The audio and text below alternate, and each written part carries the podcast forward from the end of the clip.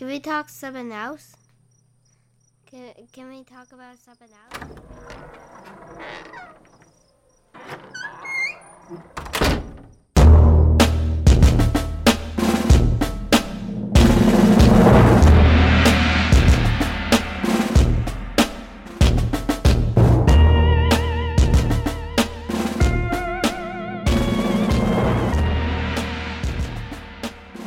Die songs. Strange concept. I've been thinking about it for weeks, working on this episode, and the idea that the things that rumble through our minds, um, the tunes that come into our, our heads, uh, the vibes, the undertone of all of our thoughts, you know, they can have a positive or a negative vibe to them and we all constantly sing songs. Again, positive or negative. Though sometimes it feels like these songs, these rhythms, these ways of thinking attack us or enve- envelop us, um, assist us, draw us to the negative or the positive. This episode is going to be called Die Songs. And when I was talking to my son the other day, our 11 year old, I have a four year old as well, Charlie, and you know, and there's Jack. All the songs I sing in my mind when I'm with Charlie are positive. They're not die songs. But as Jack gets older, there are these this these songs, the, the these rhythms, this feeling to my thoughts with him where it's like he's drifting away. There's death and life, and it's going to happen with Charlie too, where it's like, oh, I've lost that version of him, and here comes a new version. I have to say goodbye to that previous version. Um, and that hasn't happened so much with Charlie yet. It's just been, it's wonderful with a four year old. Our connection is getting stronger and stronger. Those songs, the, the vibration of our relationship is is so strong and, and wonderful. But with my oldest son Jack, there's there's die songs. There's a feeling that he's going away.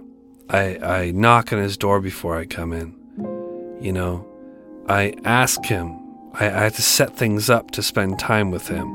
I have to be careful and tiptoe around certain subjects so as not to tip him off as to what I'm actually getting at. And um, he came up to me the other day, and, and that's the uh, the story I want to tell before this. I've recorded this after what you're about to hear, but I wanted to add that in. Um, yeah, die songs. The episode that you're going to hear after what, what I'm about to punch in here is about die songs. It's about a schizophrenic hearing voices in his mind and feeling rhythms and and feeling like he's being told to go in a certain direction. And what they're telling him is that people need to die in order for life to continue. And I guess I'm just trying to dock that in some way. I understand die songs to the point where it is um, with my children or in relationships I've been in or with people I've, I've known that have passed away where the rhythm of your relationship turns into a die song, turns into a death, turns into a petering out. And I worry because uh, I'm a big believer in, in an afterlife and and I know it does exist. That if you end up in a in a die song with somebody where it just kind of falls away, you will never see them again. And you, you have to keep that song strong and uh, what I'm about to talk about is, is me trying to keep the song strong with my son. Then we'll get into the episode. Thank you. Hello, out there. Hey, listen, before we get started, uh, this is the monthly monster, obviously, uh, 13th floor content. It's, it's a little embarrassing dropping these at the first of the month, the end of the month um, because what people do when it comes to Patreon is that, you know, they have this promised content. And if they're, you know, fucking slacking or whatever, they will procrastinate and then they'll they'll drop it right at the end of the month. And I've always kind of been one of these guys uh, with you guys. And it, it, uh, it's embarrassing. It really is. Um, so this time around, you know, I, I've been doing a few months on my own. And I said, you know, I, I got to get this out with like a week left so that they know, you know, I'm on top of the shit and I'm not just fucking shoving shit out the door just as a hey, high five, uh, you're about to pay me again. Uh, can you continue paying me, please? I, I hate that. I hate that mindset. I, have done it. Um, and right now it's happening again. But I just kind of want to explain to you what's been happening here. So, my son comes up to me a couple of days ago, and I've about done this episode. And uh, my older son, he's 11 years old now. Uh, can we talk about something else, kid? He comes up to me, he goes, Hey, you like basketball? He's never fucking talked to me about sports. It's always been video games, you know? So I just kind of work with what, what he wants to do. Didn't put him in hockey, something I would have loved to be, you know, like involved in when I was a kid and all that. It takes a little bit of money. Um, I didn't I didn't make the cut there, and I played floor hockey, and I had a good time doing it. But like I thought to myself, if he ever comes to me and says he wants to do something, we're gonna do it, no matter what. I don't give a fuck if I have to give up every weekend, all through the winter, and you know, drive places and stay in hotels. I mean, that'll be a lot of fun. But he never wanted that, and I and I pushed him, and he didn't want it. Whatever. So sports are kind of out. But then the other day, like I said, like a couple days ago, he goes, "Hey, you ever play basketball? Do you know anything about basketball?" And here's another thing. At the beginning of uh, his school year, he asked me to get him some shoes, some really nice shoes. I think they're called, uh, fuck, they're the black Air Force Ones, uh, low tops, and they cost like 150 bucks here in Canada. So I got them for him because I thought, like, to me, explaining it was like a meme. It was like a funny thing, and his friends would laugh, and it was worth it for me. So I got, we get him those, and uh, I guess since he has those, people are suddenly like thinking that he's involved with basketball. So at recess time and stuff, they're inviting him in, where normally, sadly, he he sits with his his friends who they talk about video games with, and they kind of are a little outside of everything. And and that was okay with me too. I mean, as long as you got one friend in this world, you're gonna be okay. As long as you're not just sitting there by yourself. I dropped my son off for the last few years, and he had his one friend who'd be sitting at a park bench, like a picnic table, waiting for him. And then I say, hey, why don't you bring him home for lunch with you so he doesn't have to sit there the whole time? Anyways, figuring it out, right? Just trying to navigate uh, with without a strong touch uh, to make his life in school easy for him. But suddenly, because he's got these shoes, the kids are calling him in to play some basketball. And he's tall. You know, I'm tall. Um, my girl's fairly tall for a girl. And he's going to be a big kid. He's probably going to be six four. He, he could be bigger, you know. He's, um, right now, he's five five, and he's in grade six. So they call him in to start playing, and uh, he's not good. He doesn't know how to dribble. He doesn't know how to shoot. So he says, "Hey, Dad, did you play basketball?" I'm like, "Yeah, fuck yeah, I play basketball." And he's like, uh, uh, "Did you play sports?" I was like, "Yeah." That's all I did. I mean, I'll, I always had a glove. I always had a basketball. I always had a baseball. Um, you know, we didn't have as many video games available to us, and computers in our fucking bedrooms like he has. Um, I was always on my bike. I was always out, and I was pretty good at sports. So hey, can you teach me how to play basketball? So for the last two days, I just shut her down. I just fucking took him into school on Thursday, and then today's a day off uh, for them, and just playing basketball, teaching them, teaching them. And he's he's coming up on me, and he doesn't know how to shoot, so I'm, go, I'm drilling him. I'm doing shots and shots, trying to keep it fun for him too. And um, man, just horrendous. But we have gone to a point where, where he's he's fairly good, showing how to dribble, protect the ball. Um, but then there came a point where you know he's coming up on me and I'm playing defense on him. I'm like, hey, listen, and I'm pushing him around. He's like, you're not supposed to touch me. I'm like, that's on a shot.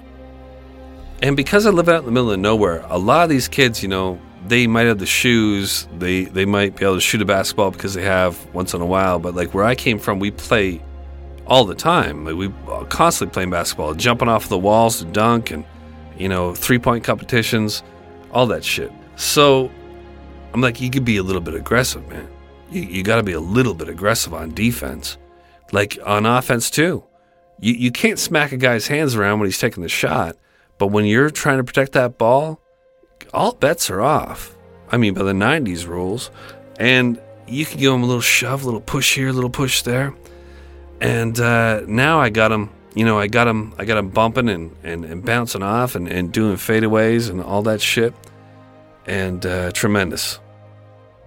It's uh, kind of been what I've been doing for the last couple of days. Otherwise, this would have been out a couple of days ago. So I just want to share a little bit of my life there. Uh, and it sounds like an excuse, but it's really what I've uh, been focusing on. It's so important. It's so important to to drop everything once in a while and uh, focus in on something wholly completely. Because for him, you know, I could show him a video.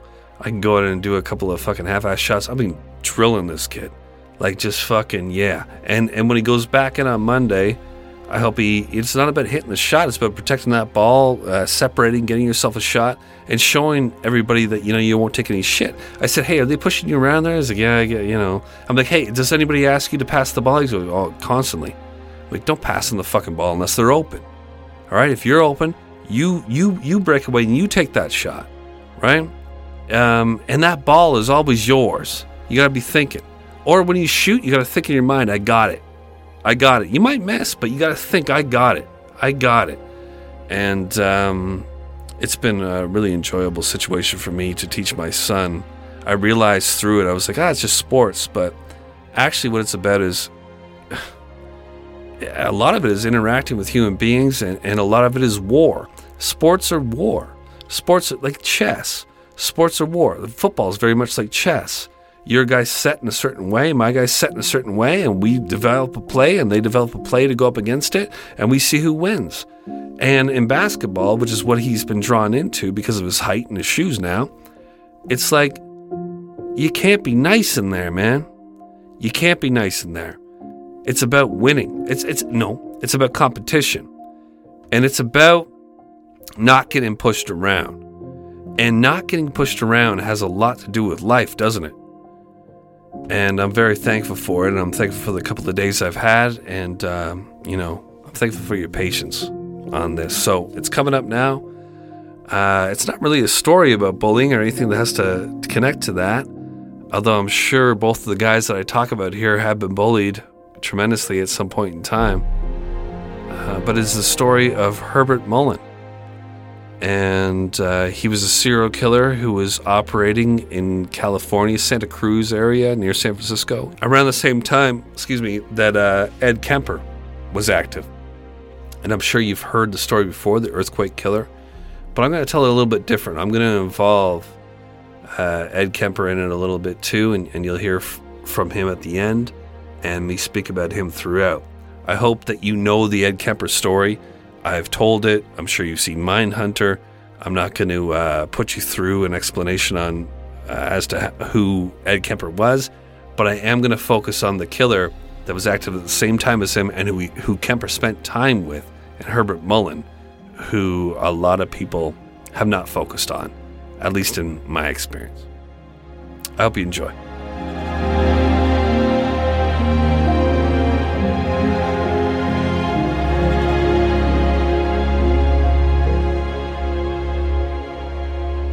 Teamwork is something I failed to mention in my convoluted, way too long intro there.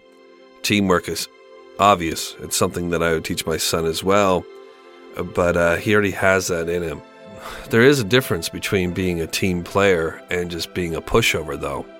And that's not something I needed to focus on with my son because he he inherently is a so I'm focused on trying to teach him to be an individual to try to make the right decisions on any given situation um, that, is, that is correct rather than just acquiesce to somebody else who is bullying and pushing and who is, uh, you know, a stronger presence.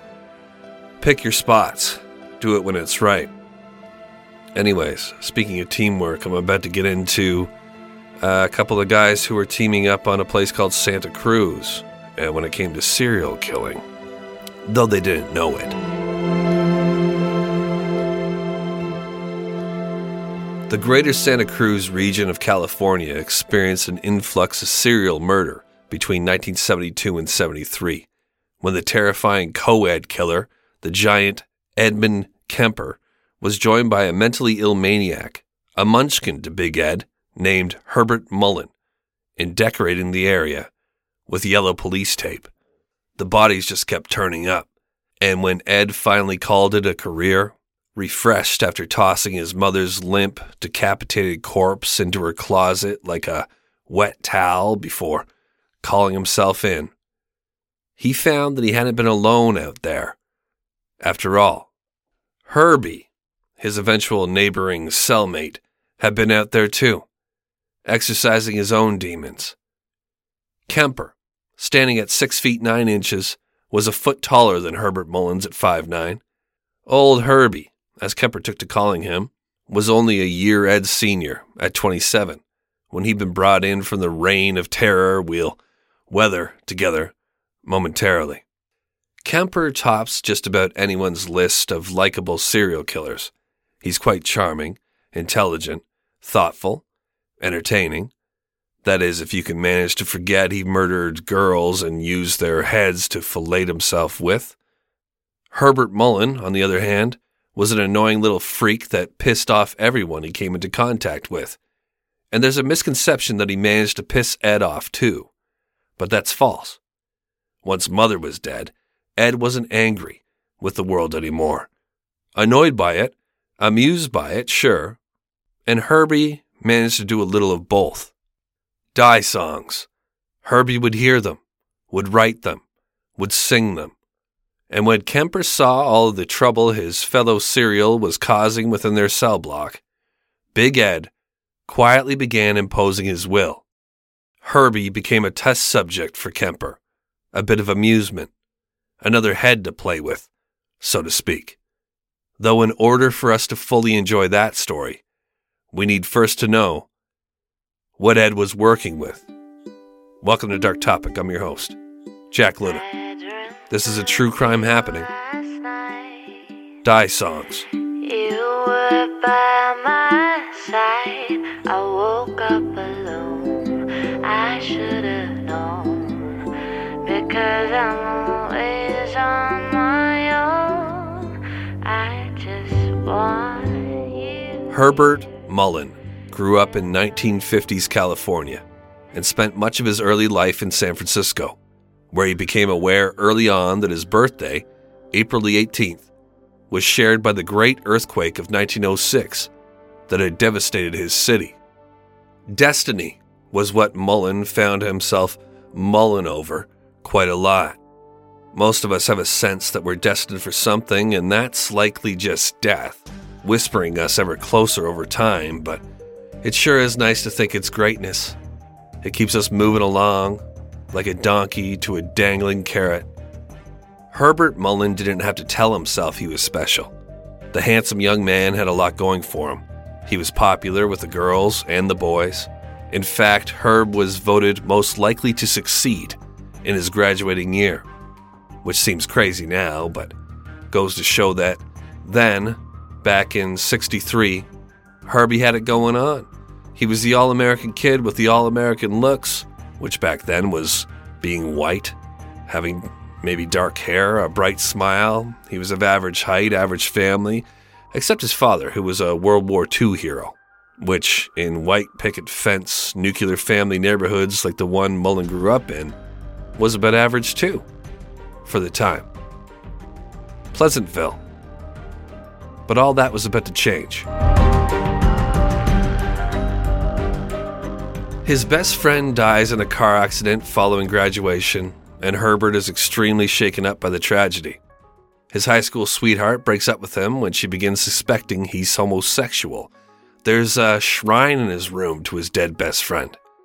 His mind fractures after this, and something begins whispering from the cracks in his psyche. It's schizophrenia, and he needs help, badly. But the voices assure him he's chosen. It's not a sickness, It's his destiny. So Herbert Mullin heads out into the world, a world that seems to be fading as the 60s beam bright, then wear out, the colors of the 70s so ugly as a result.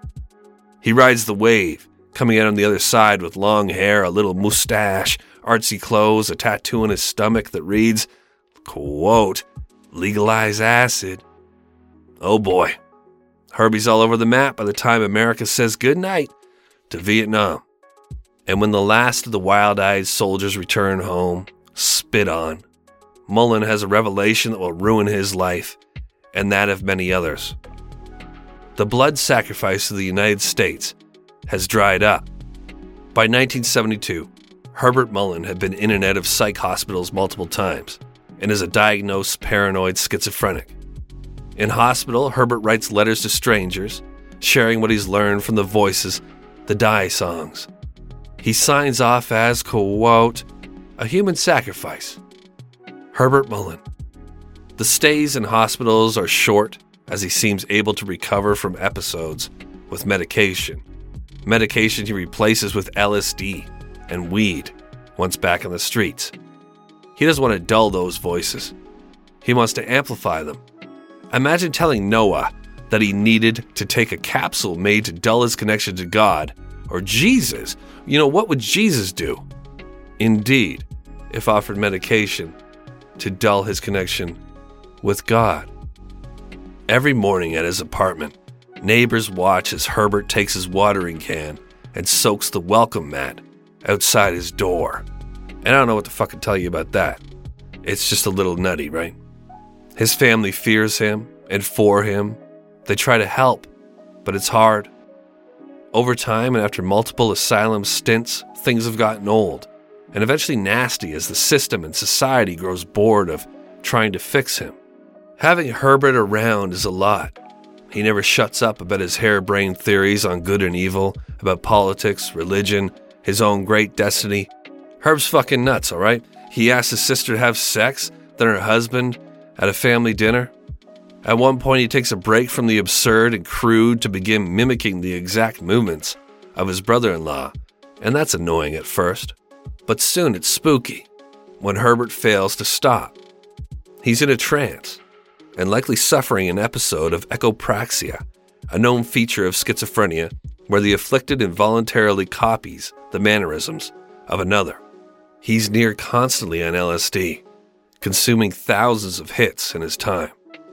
The earthquake aspect to this story may seem far out to us, but it's important to know that back in the late 60s, there was a huge concern that San Francisco would slip into the ocean if another massive quake hit. And rumblings were they were due. Millionaires bought up land that they estimated would become the new oceanside property following a quake, hoping to become billionaires. The hysteria is real. And for Herbert Mullin, he believes he's been chosen to thwart a disastrous earthquake. The Bible is full of such stories men and women, mostly men, let's be honest, receiving messages from God. They didn't listen to the women. I mean, fuck women, right? Today we deem these people who say they receive messages from God as mentally ill. But are they all? Is the Bible full of stories from schizophrenics? I'm not asking. Herbert Mullin is. Eyeballs dancing, pupils black and deep. He's asking you, and a court that insists on his hand to a Bible full of stories that today you'd only hear in a psych hospital. He's claiming his father to be a mass murderer who's telepathically telling him to join him in upholding the blood sacrifice necessary to avoid a cataclysmic earthquake. Okay, okay, Dad, I hear you. What do you hear, Herb? Oh, okay, fine, Dad. Oh, yeah, okay, I won't let you down, Dad. What the fuck are you talking about, boy? He's burning his penis with cigarettes, muttering about rituals, it's a lot. And when everyone finally tires of Herbert, he finds himself alone, and with no choice but to listen to the Die songs. This is how he understands the intrusive thoughts, the Die songs, drifting through his mind, seeming to come from nowhere and everywhere. The drugs didn't help, the schizophrenia sure didn't either, but in the end, it was Herbert Mullin that put it all together, the man himself. He believed he was destined for greatness, and all this other shit didn't help. He believed he was destined like his idols in Da Vinci and Einstein. Da Vinci dissected bodies for his art. Did you know that, Mother? Of course you know. You gave me the book. I that's where I read it in. Are you trying to tell me something? Mother? She isn't. It's difficult loving someone who's losing their mind. It's as if Herbert's mental illness is consuming the good stuff and replacing it with poison. By the time he's 25, the once promising young man is unrecognizable, and all he speaks about are his die songs, reverberating from the earth and resonating in his mind. It's all becoming clear. Albert Einstein's death date of April the 18th, that matched Herbert's birthday and the 1906 earthquake's date, didn't help with Herb's delusions of grandeur. He's seeing patterns everywhere, signs, and they all point to Herbert Mullin being selected for duty, chosen to do what must be done. Blood sacrifice. You wouldn't understand. Couldn't. He'll handle it. It's all in his head, he's got it, and it's meant for him alone. The real problem, though, begins when he starts handling what he hears in the minds of others. Rosetta Stone, everybody. You know, for a long time, I've been wanting to go to Japan, but the thing holding me back is that I'm intimidated by uh, the language. And that's why I've been going pretty hard at the Rosetta Stone service. I want to be able to take my girl to Japan, a place that she's always wanted to go, and suddenly just start speaking fluent Japanese at the restaurant. That's my goal. Rosetta Stone is the most trusted language learning program available on a desktop or as an app, and it truly immerses you in the language you want to learn. It's been a trusted expert for 30 years with millions of users, 25 languages offered. It's fast language acquisition. Rosetta Stone immerses you in a bunch of ways. Uh, there's an intuitive process where you pick up the language naturally, first with words, then phrases, then sentences. They have the speech recognition feature. Built in true accent gives you feedback on your pronunciation. Uh, it's like having a personal trainer for your accent. It's convenient and it's an amazing value, especially with this offer here. Don't put off learning that language. There's no better time than right now to get started. For a very limited time, Dark Topic listeners can get Rosetta Stone's lifetime membership for 50% off. Visit rosettastone.com slash today. That's 50% off on unlimited access to 25 language courses for the rest of your life. Redeem your 50% off at rosettastone.com slash today today. All right, everybody, my life in a book. With Mother's Day around the corner, are you thinking about a truly special gift for your mom? Let me tell you about mylifeinabook.com. It's a unique service that turns your mom's life stories into a beautiful book. Pretty cool, right? Here's how it works. Every week, mylifeinabook.com will send her a question via email. These can be pre written questions about her life or any custom questions you wish to ask. And then she can either type her response or use their voice to text feature. And mylifeinabook.com compiles all of her responses into a beautiful keepsake book. And guess what? They can even create an audiobook using her voice recordings. It's like preserving her voice and her stories for eternity. Imagine discovering stories about her youth, adventures, and the challenges she overcame. This book becomes a legacy, something you and future generations can treasure forever. Your mom may have given you a lifetime of stories, and this is your chance to give her a way to share them. I'm looking forward to using it with my lady and uh, having her do it for my kids. I think it'd be a cool thing for them to have. Something quite different, something to hang on to. Check out mylifeinabook.com and use code DARKTOPIC at checkout for 10% off. Create an unforgettable gift for your mom this Mother's Day. That's mylifeinabook.com. Use code DARKTOPIC for 10% off today. October 1972, a Friday, the 13th. Herbert Mullin is driving a car, and so is Big Ed Kemper, both at the same time, in the same place, both with murder on their minds. While Ed cruises for co-eds, and I've never thought the co-ed killer was a good nickname for Ed until I realized that his name is in the actual fucking title. Ed is cruising for co-eds. Herbert, he's more of a free spirit. Heading out into the Santa Cruz Mountains in his 58 Chevy wagon, he ends up picking up a hitchhiker, a homeless man, who goes by the name Whitey. This is 55 year old Lawrence White, and as they drive, Herbert listens closely, not to the words from Whitey's mouth, but to the words being transmitted telepathically. Quote, Throw me over the boat. Kill me so others can be saved. End quote. He didn't actually say that, so I don't know why I quoted it, but that's what Herbert says he heard from Whitey through his mind. He also says that Whitey resembles the character Noah from the Bible and is perhaps some reincarnation of Noah, living a life of poverty and waiting to be once again put to use in this time frame. Herbert pulls over. They're out in the middle of a fucking, it's like a desert with shrubs. Uh, there's mountains in the back. It's a very desolate area. He claims that there's engine trouble. Whitey knows a thing or two about cars, so he offers to assist.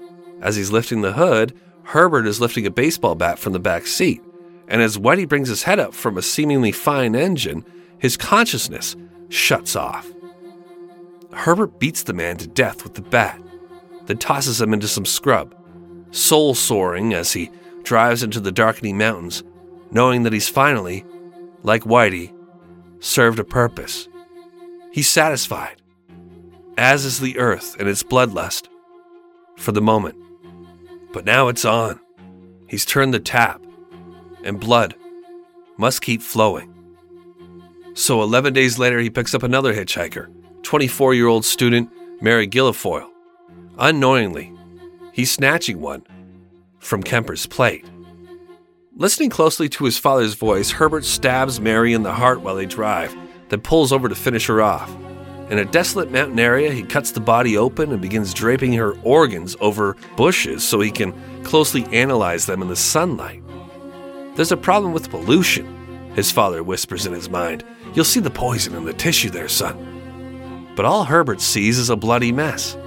And from what he can tell, the perfectly healthy insides of a now brutally murdered young woman. She was so nice to him, too. Herbert decides to go ask God about all this.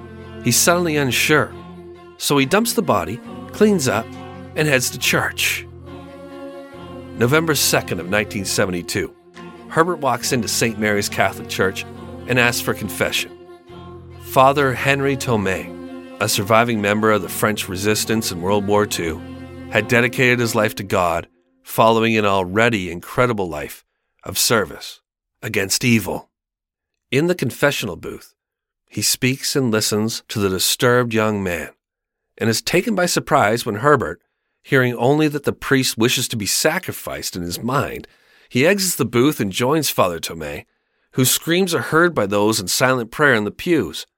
He is beaten and stabbed to death by a small, thin man wearing all black who flees the scene calmly, by witness accounts. In my mind, Herbert Mullin exits the church and is beaten by the wind for what he has done. The trees sway like grieving angels. The dirt kicks up to fly in the face of this misguided cretin. And perhaps before he reaches his station wagon, a flyer hits him in the face with one of Ed Kemper's missing murder victims, smiling upon it. And forgive me, this is madness. I'm just trying to fit in. In January of 73, Mullin is rejected by the Marines because of his mental health history. The plan had been to continue his blood sacrifices legally. Oh well. He tried. Clearly, there was some guilt by this point, but not enough to keep the killer from committing his most heinous crimes where vengeance and personal vendetta began to bleed in, raising the question for the first time if this is all mental illness, or if maybe Herbie has found a hobby. Kemper sure thought so, and he would point to these killings coming up here when later breaking Herbie down. You're nothing special, Herbie. January 1973. He'd been living with his parents through the holidays, but the spirit of the season had worn off. Everyone had had enough Herbert. The killer is living in a shitty apartment, surrounded by junkies and wackos who'd respond to Herbert's rantings with ravings. He'd water his doormat, they'd piss on theirs. Nothing special, Herbie. And that's about the time he got to thinking, how'd he end up here? And how could he fix it? It all had started with the drugs, as he recalled marijuana. After his buddy Dean had died after high school, his best friend Dean, what was his last name? Richardson. Dean Richardson, yeah. After that, there'd been drugs. And then die songs. And who had given him the drugs? Herbert tracks down James, a guy he remembered giving him weed on a beach shortly after Dean's car accident. James lives out in a remote area where some cabins exist in a thrown together commune style community. When Herbert finally finds what he believes to be the right cabin, he knocks and is greeted by Kathy Francis, a young woman with a cigarette, tending to her two young boys, nine year old David and four year old Damon, who tugs at his mother's skirt, smiling at Herbert. Damon. How you spell that? D A E M O M. Hmm. Hello, Damon. Apparently, James has moved to another cabin. That's what Kathy tells him. Okie dokie, Smokey. Is there a Mr. Kathy? A Mr. David? A Mr. Damon? There is, whatever the fuck that means. He's not home. I think you mean my husband? Herbert won't learn till later that the man of the cabin is a known drug dealer, big time. He's out doing his thing at the moment, actually. And as a result, what will end up happening here will be blamed on gangland activities. Kathy points Herbert in the direction of his target, James, and Herbert reluctantly goes, even though something is telling him to stay. He finds James, and James is at the door to his cabin, claiming he doesn't know what Herbert's talking about, but it's clear. James may not be part of some conspiracy to ruin Herbert's life, but he certainly has now been chosen for blood sacrifice. It all adds up. This is a perfect spot out here for slaying. He shoots James with a pistol, and James doesn't die. He spins and goes stumbling into the cabin, yelling for his wife Joan. Nice. Two for one. Thanks, James. Herbert finishes the man off and then finds Joan in the bathroom, hiding, and executes her as well. Then he thinks, Kathy and the kids know I came here. Or he thinks, that little family back there would be a major sacrifice and likely keep the good people of California safe for a good while. And this is Kemper speaking, in my mind. Kemper says, Give me a break. You really think this fucking asshole goes back to kill that young woman and her two boys? Your sons are the same age, Jack. You really think that this was to appease God? In Herbie's mind? And my answer, Ed, is no. I think he killed them for kicks. I think he killed them to protect himself from capture. He's crazy. Yeah. But when you kill children, children screaming for their mother whom you've just shot, little boys, not God, not mental illness, not ancient spirits are responsible. Herbert Mullin is. And let's cut the bullshit. Right, Ed? Mm hmm. But it's not over. A month later, Herbie is taking a hike in a Santa Cruz state park, maybe listening to die songs through his headphones, and that's possible Herbert was known to walk around with disconnected headphones, bopping to the beat of the universe, man. He's taking a hike when he stumbles across four young men camping illegally. They've been littering, and Herbie no likey. Littering, disrespecting the planet, that's not cool, man. Killing children while they beg for the bullet to reverse from their mother's head, that's just business. That's just rolling with the beat of the die songs. But a chip bag and a beer bottle not disposed of properly? Not on his fucking watch. Herbert pretends to be a park ranger, demanding the mess be cleaned up. It's important to note he has caught the boys sleeping. They're in their large canvas tent when Herbert opens the flap and starts flapping his overactive gums. Hey, fuck off, man. You're not a park ranger, one of the kids says. He's dressed like a homeless pirate. Get the fuck out of here, man. Herbert asks the boys telepathically if they'd like to be blood sacrifice to prevent a cataclysmic earthquake from destroying the very ground they're desecrating. Deep down, boys, what are you worth, anyways? All the boys see is a skinny, long haired weirdo with long hair and a pervy mustache grinning at them, eyes twitching like a Richter scale, delicately gleaning ethereal information from the dark yellow air of the tent. The answer is yes, sir, please. What are we worth, anyways? Herbert pulls his gun and fires on the boys. Brian Card, 19, Robert Spector, 18, David Oliker, 18, and Mark Dreibelbis, 15. Fish in a barrel. The boys won't be found for another week. They are found in the corners of the tent, as if they tried to make themselves small. The smell is so tremendous that the tent itself should just be a body bag, but they pull them out, one by one. Each had been finished with a shot to the head. The killer is thought to be on the loose. But by then, it's all over. February the 13th, 1973. The 13th and final victim is stuffed into the belly of San Francisco to quiet the rumblings. Herbert is on his way to deliver some firewood to his parents in his Chevy station wagon. He's a good boy, just doing his best out here, when the voice of his father overwhelms his mind. Quote, Don't you dare deliver a stick of wood unless you've killed somebody. Okie dokie. Herbert has a rifle in the back seat he stole from the four young men he'd murdered and left putrefying. So when he sees an old man in his garden, 72 year old retired prize fighter and fishmonger Fred Perez, Herbert pulls over, sets himself up for a clean shot on the hood of the Chevy, and fires a deadly round through the heart of the beloved citizen here in Santa Cruz. A neighbor witnesses this and takes down the plate number. Not long afterwards, Herbert Mullin is pulled over and arrested without incident, and so ends the blood sacrifice of 7273 in California. It's someone else's burden now. There are 13 victims in all, and the craziest part of the whole thing is that not long after Herbert Mullin, the so called earthquake killer, is brought in, there is an earthquake, a 5.8 magnitude quake. It doesn't snap a piece off the face of California, but it does make Herbert feel justified. After all, there hadn't been one rumble since Herbie started his killing spree. A quote here from Herbert Mullin. Quote We human beings through the history of the world have protected our continents from cataclysmic earthquakes by murder.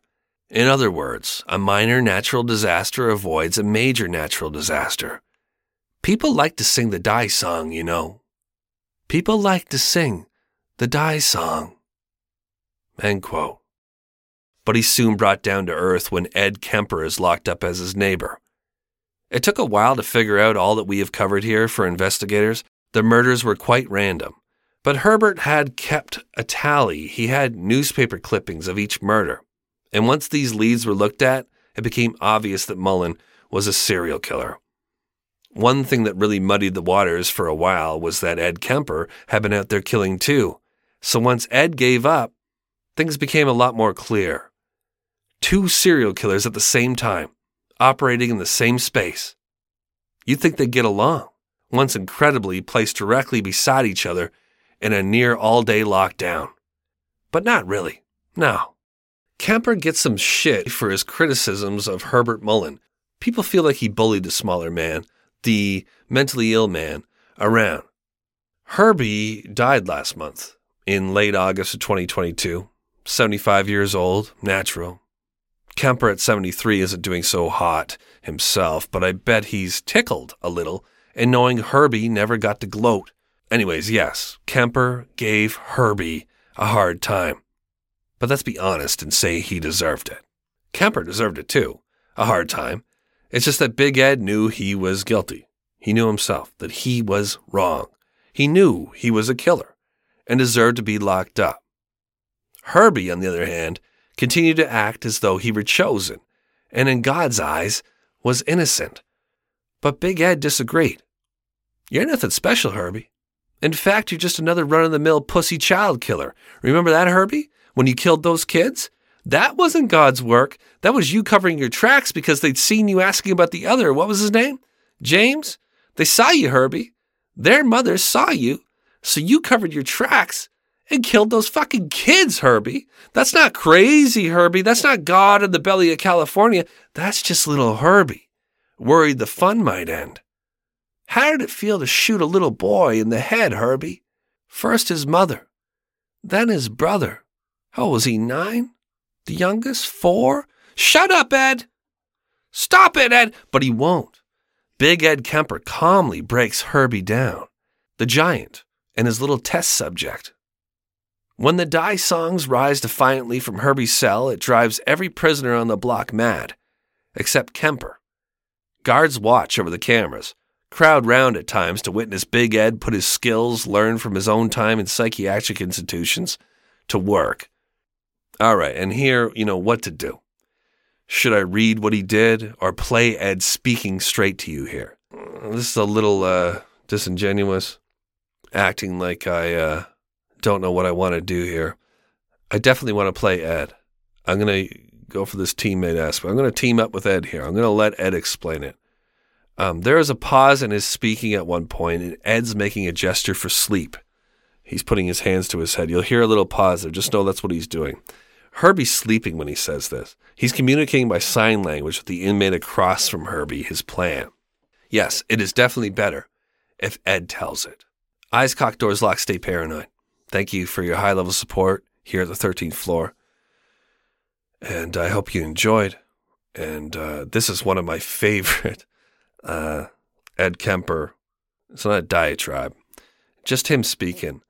Um, I use a little rower in the mornings, and this fucking guy. I watched the whole thing. I rode for like you know half an hour. I'll play you. I'll play you the good snippet that he speaks on uh, Mullin here. Anyways, okay, come on in, Ed. Big Ed. Hey, oh, and beware. Ed's a little manipulative himself. Don't get too comfortable. Ed's smart. Herbie was too. Herbert could write down an accurate star map for any part of the world from any view at any time in history. You know, you could tell him from the one interview I saw from a former uh, cellmate, I guess, of his. I'm not sure if it was a cellmate, but somebody who spent time with him. He could ask him, he did ask him, hey, what did the stars look like if, from the perspective of London 10 years ago?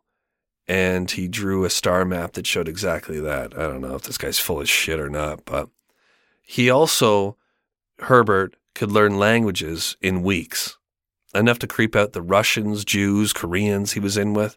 He was no moron. But Big Ed Kemper figured him out, I feel. Okay, sorry. Ed, go ahead. You know, uh, I knew Herbie. And uh, I don't call him Herbert Mullin. And of course, I don't call myself Edmund Emil Kemper III either. I never heard that in my life until I was locked up for murder, right? Um, but little Herbie was, when I met him in Redwood City Jail, okay, our first meeting was I bumped him out of his priority cell where they could look from the office and see through the steel door, the glass in the door, and see him physically, or they could watch the monitor and watch him. He got bumped next door there was a shower in the priority cell. Never had to leave the cell. For him to shower from the other cell, he had to go out into the main area. They had to lock everybody in one of the, uh, uh, I guess you call them tanks. They moved 15 guys, 30 guys out of the tank into the activity area. They'd walk him around into their tank. He'd shower.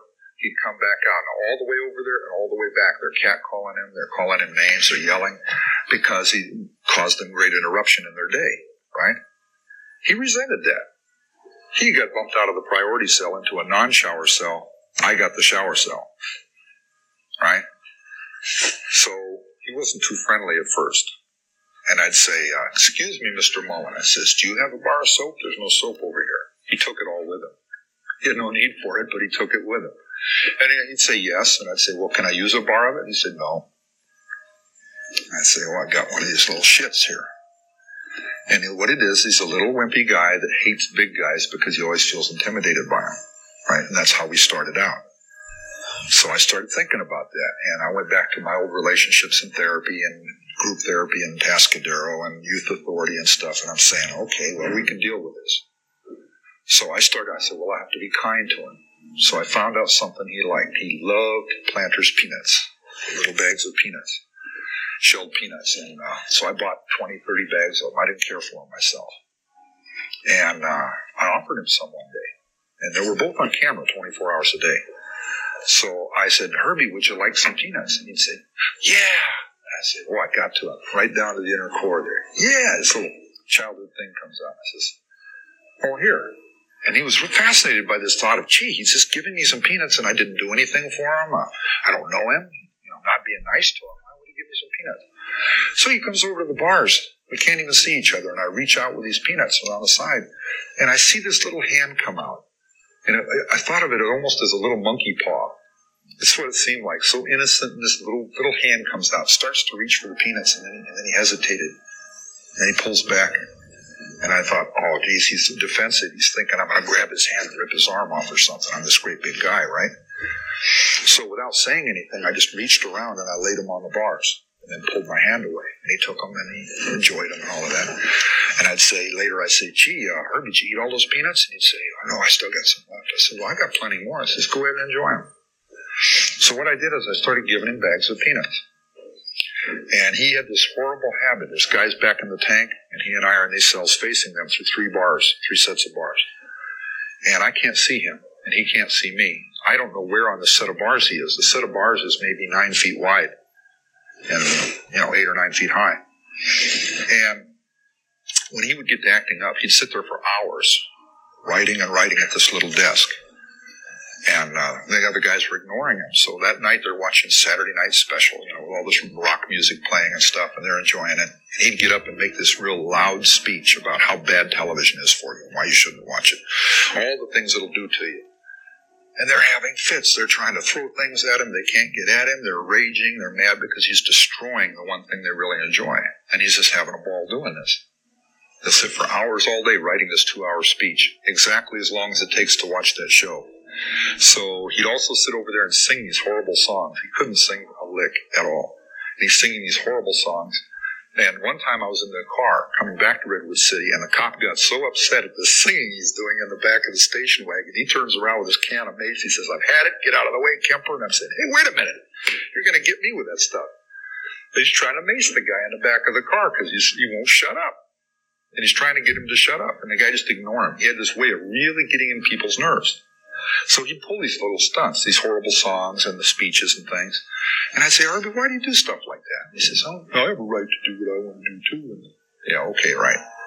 So I started this what they call be just real basic behavior modification therapy. Okay, I'd had a little bit of psychology study.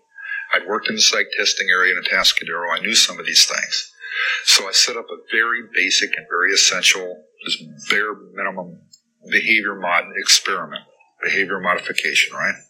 You reward them when they're good, you punish them when they're bad. And if you're absolutely accurate in when you do these things, quick punishment when they do bad and quick reward when they do good. Supposedly, this is supposed to attack you at a subliminal level, a subconscious level, and you don't have a lot of control over your reactions, that it would improve your behavior, essentially. And then they have these great elaborate experiments, like in Youth Authority when I went through, where they try these things. So what I did is when he was bad, I'd get a cup full of water, a styrofoam cup, and I'd reach around and I'd throw it on him. And it's embarrassing. And it also gets his papers wet. And, you know, so we got this cat and mouse game. When he was good, I'd give him peanuts and I'd try to gas him when he was bad. It's called gassing. Throw this water on him. And he'd duck all over the house. I couldn't figure out where he was at, so I kept missing him. So what I did is I waited one day till I knew he was asleep, or I suspected he was and I called one of the guys over to the bars from the, uh, the, the, the place in the back, the tank. And I went like this. I went, and I says, and he reads it. And he says, and I says. And I call him over to the bars and I said, hey, I said, I want to work something out where I can get Herbie with these cups of water and he can't figure out how I'm doing it. And I says, I just thought of a way. He says, what's that? And I said, I want you to set up a grid on the bars where you're at put a little piece of string or a little piece of plastic or a little something he won't notice. Count over how many bars there are on his cell, on his cell front. And, and from the wall, over that far on your set set up boundaries. And then when I give you a signal that will be a hand signal, very casually walk over. Don't look at me, just casually walk over and drape yourself on the bars where he's at. So I'll know. And if he's back away from the bars, go back that far and position yourself so I, it's a grid, it's targeting grid.